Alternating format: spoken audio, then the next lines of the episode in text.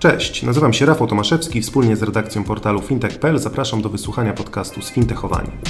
Jako pasjonaci branży fintech zapraszamy do studia ludzi kluczowych dla rozwoju tego sektora. Przeprowadzamy z nim pogłębione rozmowy zarówno o luźnych kwestiach, jak i pogawędki na tematy bardziej skomplikowane. Zajmujemy się wszystkim tym, co w codziennym kontakcie z branżą finansową może umknąć uwadze odbiorców. Codzienne newsy związane z fintechami, bankami czy innowacjami technologicznymi przeczytacie na fintech.pl oraz na naszej facebookowej grupie Sfintechowani. Dzień dobry Państwu, nazywam się Łukasz Piechowiak i zapraszam na kolejny podcast z cyklu Insure Talk. Już czwarty odcinek przed nami, a w czwartym odcinku naszym gościem jest pani Jolanta Błaszczyk z Krajowej Izby Rozliczeniowej. Cykl Insure Talk to są rozmowy o InsurTechu, czyli o technologiach w sektorze ubezpieczeniowym i z naszym gościem będziemy rozmawiali o bardzo interesującym wdrożeniu, gdzie pojawia się słowo klucz. Trwały nośnik. Drugim słowem kluczem jest blockchain. Dzień dobry Pani. Dzień dobry.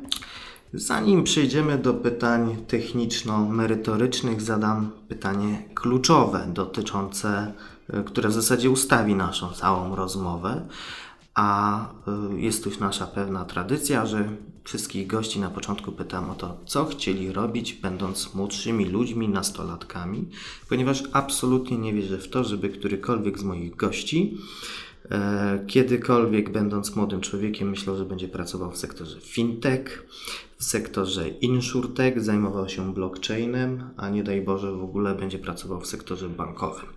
Więc moje pytanie jest następujące Kim pani chciała być, będąc nastolatką? Gdybym zrealizowała marzenie z mojej młodości, byłabym w tej chwili lekarzem i miałabym pełne pewnie ręce roboty z uwagi na pandemię, jaka e, w tej chwili e, panuje. Natomiast wykazywałam zdolności matematyczne i e, rozważając ścieżkę kariery, jednak zdecydowałam się na Wydział Matematyki na Uniwersytecie Łódzkim. Czyli jak już Pani trafiła na Wydział Matematyczny, to postanowiła Pani zająć się e, w przyszłości, w swojej karierze zawodowej, zastosowaniem matematyki w sposób praktyczny w gospodarce. I rozumiem, że trafiła Pani od razu do Krajowej Izby Rozliczeniowej po studiach. Tak, Krajowa Izba Rozliczeniowa wydaje się takim dobrym miejscem na dostosowanie matematyki. Zajmuje się przecież rozliczeniami i to rozliczeniami na dużą skalę, bo rozlicza każdego e, Polaka i pilnuje, żeby e, przelewy elektroniczne pomiędzy nami były bezpieczne i aby pieniądze trafiały szybko na nasze konta. Czyli rozumiem, że bo może niektórzy słuchacze nie zdają sobie z tego sprawy, że jeżeli chcemy zrealizować szybko przelew, wybieramy opcję Express Elixir i KIR zajmuje się tym, żeby był on za 5 minut na koncie w innym banku. Dokładnie tak. To dziękujemy wszyscy tutaj za, za tę możliwość, bo to nie jest coś o, powszechnego na świecie jeszcze. Szybkie przelewy i ogólnie fakt, że te przelewy są realizowane nawet na drugi dzień. To... Zainteresowanie banków szybkimi przelewami jest jak najbardziej. E, istotne. Natomiast każdy się zastanawia, e, na ile jest taka potrzeba wśród e, społeczeństwa bądź też e, firm. Więc tak naprawdę w Kirze istnieją dwa systemy: system Elixir i system płatności natychmiastowych, i każdy może sobie wybrać, jak bardzo zależy mu na tym, żeby druga strona i w jakim czasie otrzymała daną płatność.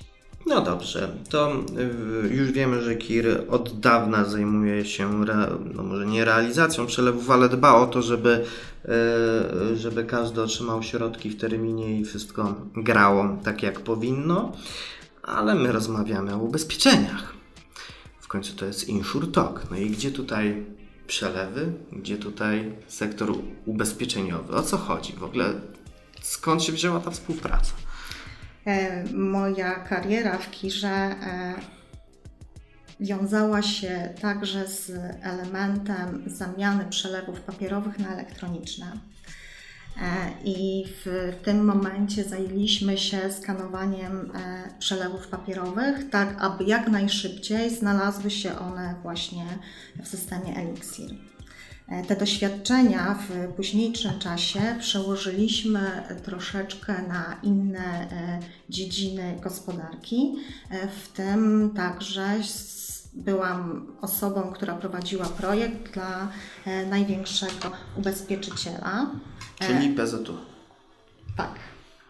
No, jak już mówimy największy ubezpieczyciel, to chyba możemy podać nazwę. Myślę, że tak. Tak mi się wydaje. No dobrze, I, i, i pojawiły nam się tutaj teraz te instytucje ubezpieczeniowe. A Państwo niedawno z Link 4 mieliście okazję ogłosić E, wdrożenie ważnego rozwiązania. I tutaj nawiązując do e, początku mojej prezentacji, musi się pojawić słowo klucz trwały nośnik i słowo klucz numer dwa, czyli blockchain. Już teraz się skupmy na tych dwóch elementach. E, może na początek, co to jest ten trwały nośnik, bo mówi się o tym bardzo dużo w sektorze finansowym. Ja oczywiście wiem, co to jest trwały nośnik, ale być może nie wszyscy nasi słuchacze wiedzą o co chodzi.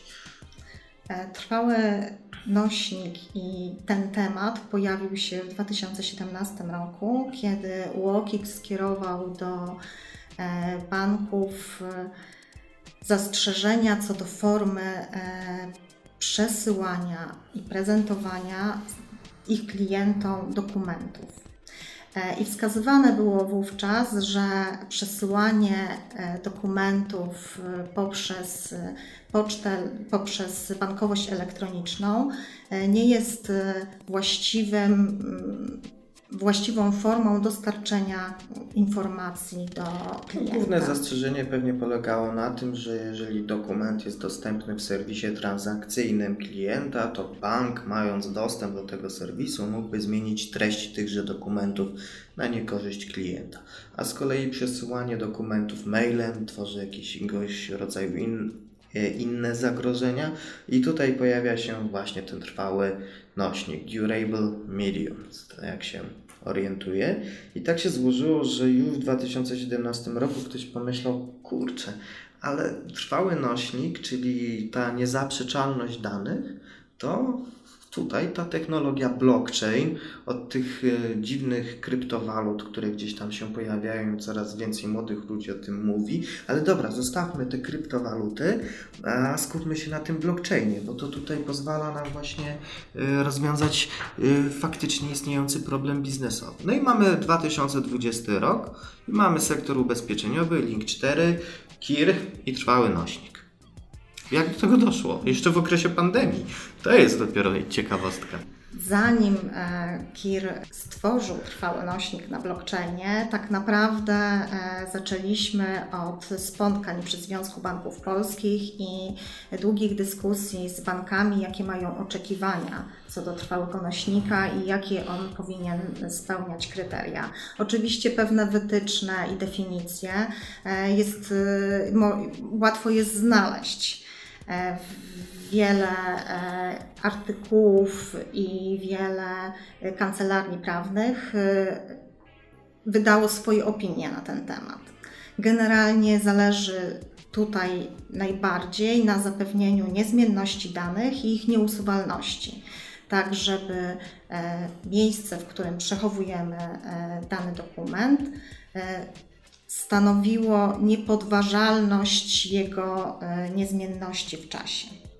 Czyli klient zawsze musi być przekonany, że to, co mu udostępniamy, to jest to, co udostępniliśmy mu 5 lat temu, na przykład kiedy podpisywał umowę. No dobrze, ale zawsze można wysłać umowę w papierze albo na płycie CD. Tak, e, możemy wysłać oczywiście w papierze i na płycie CD. E, tylko zaczynamy żyć w świecie takim online'owym. E, często się przemieszczamy, często zmieniamy adres, więc cały czas musimy ustalać, gdzie mamy wysłać daną korespondencję. A jeżeli chodzi o nagranie CD, to zapytać klienta, czy będzie w stanie takie CD To otworzyć. ja tutaj zapytam, bo w trakcie nagrywania tego podcastu mamy otwarte trzy laptopy. Yy, widzę, że realizatorka nie ma wejścia do płyty CD. Ja na pewno nie mam. Ja Tutaj... również nie posiadam. Aha, czyli jakbyśmy dostali płytę CD tutaj, to moglibyśmy ją powiesić na ścianie, tak żeby I ładnie nie wiemy, co świeciło. się na niej znajduje. Mhm. Nie wiemy, co zostało do nas dostarczone.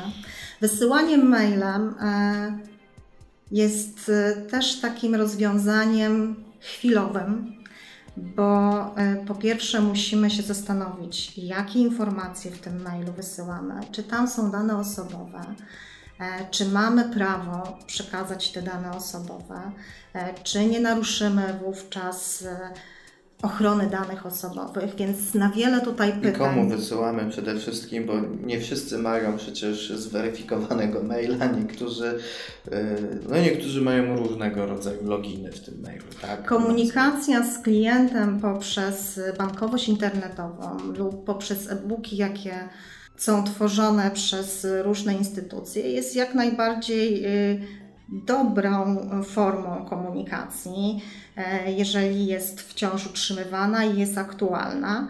Natomiast rzeczywiście e, każdemu z nas powinno zależeć, y, dbając także o swojego klienta, aby zapewnić mu tą transparentność komunikacji pomiędzy nami i, i wymianę tych y, dokumentów, które mamy, bo jednak wymieniać te dokumenty ma, musimy i musimy jakoś potwierdzać zawarcie umowy. Wiele firm y, tworząc umowę, organizuje ją w ten sposób, aby była ona jak najkrótsza, zawierała generalnie tylko dane osobowe e, osób przedstawici, bądź przedstawicieli instytucji, które daną Stron. umowę, stron, tak, które daną umowę zawierają. I tak naprawdę e, te regulaminy, cenniki, e, które towarzyszą takiej umowie, stają się do niej załącznikami. Mogą występować oczywiście w formie elektronicznej.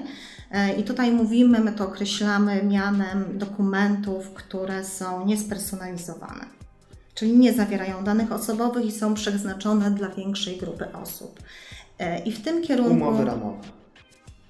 Umowy ramowe też oczywiście mogą być, ale w tym kierunku właśnie poszedł link 4, że on swoje ogólne warunki ubezpieczenia e, postanowił zabezpieczyć na trwałym nośniku, tak aby dać przekonanie swoim klientom, że w czasie one nie ulegną zmianie, czyli to, co prezentuje w tej chwili na swojej stronie internetowej, zamieszczając ogólne warunki ubezpieczenia. OWU?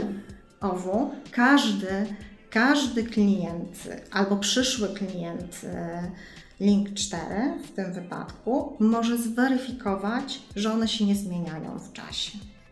I jak długo będą się nie zmieniać? E, Dla takich dokumentów jest określony czas życia i to widać w historii, bo jest zapisywane to w historii życia dokumentu na blockchainie. Natomiast e, weryfikację będzie można dokonać w każdej chwili. Czyli za 5 lat też będę mógł Oczywiście. Tylko jedyne elementy, które zmienią się dla, to, dla tego dokumentu, to będzie właśnie określenie, czy to jest dokument, który Link 4 nadal wykorzystuje przy zawieraniu umów z swoimi klientami, czy dotyczy on umów, które już się zakończyły i pojawiły się w związku z tym nowe warunki, nowe OWU towarzyszące kolejnym umowom. Czyli cała historia będzie Cała widoczna. historia życia będzie widoczna. Ciekawe.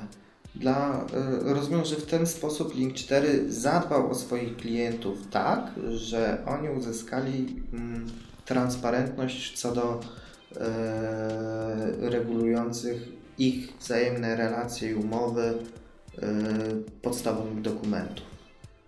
Tak, myślę, że kolejnym krokiem będzie także e, archiwizowanie w ten sposób, e, a może nawet nie archiwizowanie, ale przechowywanie, a w przyszłości archiwizowanie umów, które zawieramy z klientami.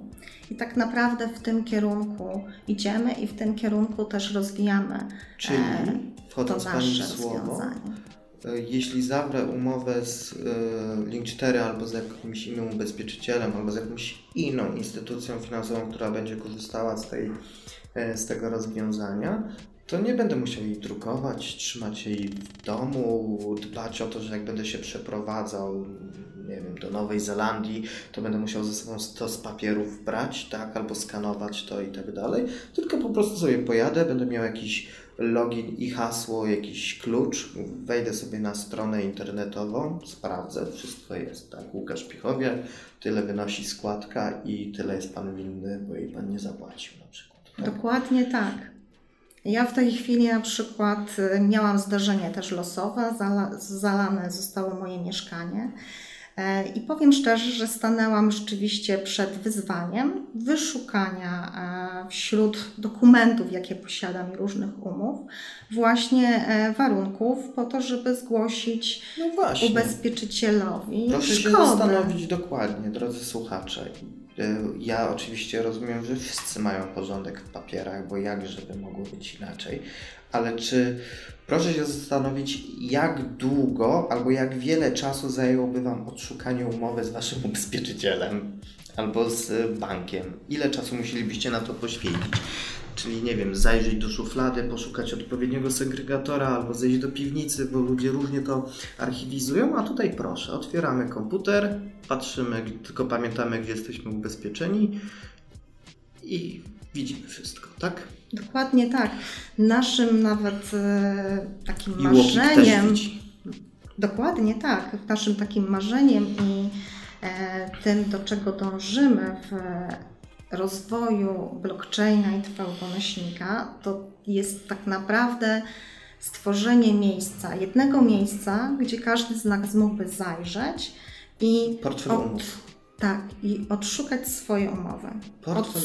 Odszukać swoje zobowiązania, relacje, dokumenty, z których musimy w, danym chwili, w danej chwili skorzystać. I żeby to nie miało znaczenia, czy jesteśmy w tej chwili w domu, czy na przykład jesteśmy na wakacjach i nagle się okazuje, że pilnie potrzebujemy informacji. Zgłaszając szkodę, potrzebujemy numeru polisy, którą mamy zawartą, czyli potrzebujemy pewnych informacji, które pozwolą nam ten proces zainicjować. No dobrze. Czyli mniej więcej już wiemy, czym jest trwały nośnik. Wiemy też, że technologia blockchain ułatwia, e, e, może ułatwia, w zasadzie podno, podnosi temat tr- trwałego nośnika na zupełnie inny, wyższy poziom. No, podnosi na wyższy poziom, więc inaczej nie może być. E, I tutaj mamy ciekawe wdrożenie z Link 4, które w ten sposób zadbało o swoich klientów, ale oprócz Kiru współpracowała z Państwem jeszcze jedna firma, jeszcze jeden fintech, CoinFirm. Jaka była ich rola w tym projekcie? Oczywiście Confirm również ma doświadczenie z blockchainem i stanowił tu e, dobre wsparcie dla Link 4 po to, żeby na stronie internetowej Link 4 była możliwość zweryfikowania właśnie e, dokumentów e, w węźle sieci blockchain. W węźle sieci blockchain. Tak, y, bo w tej chwili, jeżeli chodzi o rozwiązanie trwałego nośnika KIR, to mamy sieć rozproszoną prywatną i takie węzły sieci blockchain znajdują się w każdym podmiocie, czyli uczestnikach, u uczestników tej sieci. Czyli Link 4, jak można było usłyszeć w prasie, również PKO BP korzysta z naszego rozwiązania i bank BNP Paribas. Czyli to już jest całkiem spory kawałek rynku. No dobrze, bo myślę, że o tym, czym jest blockchain, co to jest węzeł sieci i ogólnie o tej technologii, to mogą Państwo zapoznać się z wieloma opracowaniami również na fintech.pl, ale nie tylko, ale z uwagi na ograniczenia czasowe muszę jednak tutaj postawić kropkę, bo nie chcemy rozmawiać o technologii blockchain i jakie daje ona korzyści w insurtechu, to jest oczywiste. To będzie też jeden z naszych tematów. Ja chciałbym jeszcze w okresie tym pandemii zadać pytanie o to, jak zrealizować tak duży projekt technologiczny, pracując zdalnie. Bo myślę, że to doświadczenie, którym się warto podzielić z całym światem. Jak najbardziej. E, tutaj e, dla zespołu zarówno Link 4, jak i Confirm i Kiru e, należą się duże e, ukłony i podziękowania bo znaleźliśmy się rzeczywiście w nowej sytuacji, której na początku naszego projektu nikt nie, przewidział, że nagle nasze zespoły zaczną pracować z miejsc, których do tej pory nie pracowały, czyli z domu. Jeżeli chodzi o już te zespoły IT, one nie tak do końca zawsze pracują z domu. A tak, bezpieczeństwo bo tak, oczywiście bezpieczeństwo ma e, podstawowe znaczenie w tym zakresie. E, I pierwszym pytaniem, które żeśmy sobie e, zadali, czy to wdrożenie, które zaczęliśmy, bo byliśmy na etapie testów i testy mieliśmy zakończone i należało rozpocząć to wdrożenie produkcyjne, czy jesteśmy je w stanie przeprowadzić zdalnie? To była je, je, chwila. Jeszcze raz, bo E, to, to trzeba dokładnie powiedzieć. Czy testy można było przeprowadzić zdalnie? Tak. Samo wdrożenie węzła do tej pory było realizowane przy osobistym stawieniu się w danej instytucji. Osobiste stawiennictwo? Osto, osobistym stawie, stawiennictwem e, przedstawiciela IT. Natomiast e, tu stanęliśmy przed wyzwaniem, jak udostępnienia e, połączenia po VPN-ie, udostępnienia. Jak wszyscy wiemy, VPN zwalnia wszystko, więc nie było to łatwe. I udało się, tak? Czyli trzy zespoły czy więcej musiało wspólnie e, pracować nad wdrożeniem rozwiązania całkowicie zdalnie, zachowując przy tym wszystkie możliwe standardy bezpieczeństwa. Bezpieczeństwa, jak najbardziej. Na pewno musieliśmy sobie już na samym początku odpowiedzieć na pytanie, czy jesteśmy to w stanie zrealizować. Link 4 oczekiwał określonego też terminu realizacji e, i, i to było kluczowe, e, kluczowe pytanie, na które odpowiedzieliśmy tak, jesteśmy w stanie to zrealizować. Trzeba wziąć pod uwagę też, że w każdej z naszych organizacji następowały zmiany E, dotyczące też pracy zdalnej pracowników wewnątrz i zasad komunikacji. E, więc e, tutaj też na bieżąco trzeba było się do tego dostosowywać. Wymagało to cierpliwości, zrozumienia drugiej strony, może czasami troszkę oczekiwania, aż ktoś włączy się na daną telekonferencję. E, i, i oczywiście e, rozwiązywania troszkę problemów e, z tym połączeniem telefonicznie. Możliwe, że troszkę więcej było tutaj podsumowań na koniec dnia. W jakim miejscu jesteśmy, co udało nam się zrealizować. Update tak. Tak, tak, takie podsumowanie i czy następnego dnia jest coś do zrobienia, czy z czymś zalegamy. Może ja tak wtrącając trzy grosze, powiem, że jak redakcja pracuje zdalnie, to w sumie nie ma jakiejś wielkiej zmiany, prócz tego, że, że czasami wymaga się po prostu więcej od siebie, yy, bo praca z domu jednak wymaga takiego zachowania reżimu, ale co do zachowania specjalnych jakichś zasad, to tutaj nie ma specjalnie nowych wdrożeń. Oczywiście są jakieś VPN-y, zabezpieczenia, żeby to, co trafia na serwer, jest później widoczne dla użytkowników, żeby to było dokładnie tym, co przygotował redaktor, a nie jakiś haker, który przechwycił ten produkt e, po drodze aczkolwiek nie wymaga to specjalnego wdrożenia. Inaczej jest w sektorze finansowym, który jest obwarowany wieloma regulacjami, również w zakresie bezpieczeństwa. KIR, który jest spółką kluczową tak, yy, dla bezpieczeństwa i stabilności systemu finansowego w Polsce. Yy, do tego dochodzi nam jeden z większych ubezpieczycieli i jeszcze technologia blockchain, która z całym szacunkiem do technologii blockchain, ona jest y, znana, lubiana i coraz lepiej poznawana, ale jednak cieszy się pewnego rodzaju nieufnością. Cieszy. No, to też jest takie mm, e, eufemistyczne stwierdzenie. Być może lepiej byłoby powiedzieć, że y, nie, y, jest duży poziom rezerwy w stosunku do tego, czy to funkcjonuje poprawnie, tak jak miałoby to wyglądać. E, I, I rzeczywiście, e, biorąc pod uwagę ten kontekst, jak banki, ubezpieczyciele albo inne firmy sektora finansowego mówią, że udało im się przejść całkowicie na pracę zdalną, to to nie jest po prostu zabranie laptopa i siedzę na kanapie i pracuję z domu. To jest cały szereg złożonych procedur, spełnienia odpowiednich warunków, również podjętych inwestycji, żeby można było taką pracę z, wykonywać i zachować bezpieczeństwo pieniędzy konsumentów, firm i wszystkich tych podmiotów, których te środki dotyczą. Dlatego, dlatego to pytanie o to, e, jak realizować tego rodzaju projekty w okresie pandemii, to nie jest pytanie o to, czy udało się wziąć komputer do domu, tylko, tylko coś więcej. I dobrze by było, żeby Państwo mieli tego, e, tego świadomość. I chyba każdy podmiot sektora finansowego cieszyłby się, gdyby ktoś zwrócił uwagę na to, że dostarczanie usług, gdy większość pracowników pracuje zdalnie, to jest naprawdę spore wyzwanie. A wdrażanie nowych projektów i to technologicznych w, takim, w takiej sytuacji to już jest w ogóle rekord świata i zasługuje na Oscara. No dobrze, to tyle jeśli chodzi o moją inwokację, a na koniec pozostaje mi jeszcze pytanie, no takie luźne jak Pani ocenia sektor insurtech ogółem w Polsce?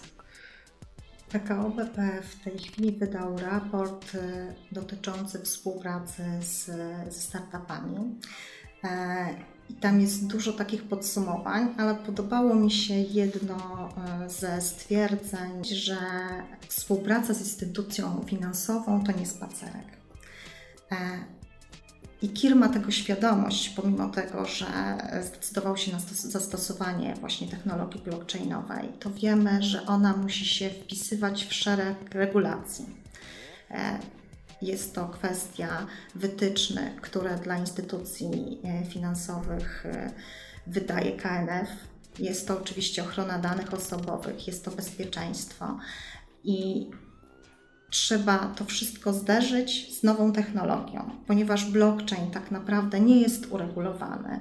Nie ma, jak w przypadku usług zaufania, e, wydanych rozporządzeń, więc trzeba tutaj. Przeciera się szlak dopiero. Tak przeciera się szlak i trzeba sobie od, odpowiedzieć właśnie na pytania, czy ta technologia pasuje nam do tych wszystkich regulacji, czy dzięki niej będzie to bezpieczna usługa, czy dzięki niej nie złamiemy e, przepisów, które e, dotyczą RODO. Każda instytucja... Zawsze jak się pojawia RODO, to wzdycham i mówię, czas skończyć rozmowę. Więc cieszę się, że przez poprzednie 20 minut udało się uniknąć sformułowania RODO. Niektórzy nawet twierdzą, że RODO popsuło internet. Ja się do tych niektórych zaliczam. Mm, ale dobrze, czyli, e, czyli można śmiało stwierdzić, że e, współpraca z instytucją finansową to nie jest spacerek, więc startup, który chce współpracować z KIRem, musi się przygotować na maraton. Musi być przygotowany do tego, żeby odpowiedzieć e, danej instytucji na te wszystkie zagadnienia.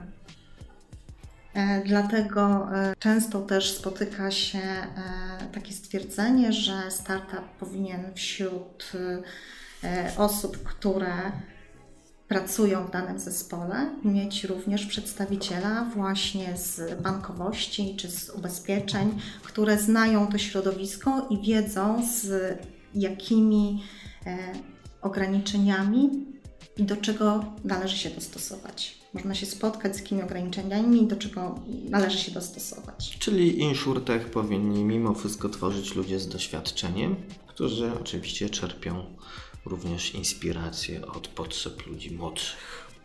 Dokładnie. I tutaj możemy postawić kropkę. Dziękuję Państwu za wysłuchanie naszego podcastu. E, moim gościem była pani Jolanta Błaszczyk z Krajowej Izby Rozliczeniowej, a cykl podcastów InsurTalk realizowany wspólnie z Link 4. Zapraszam na kolejny podcast dostępny już w kolejnym tygodniu. Dziękuję uprzejmie.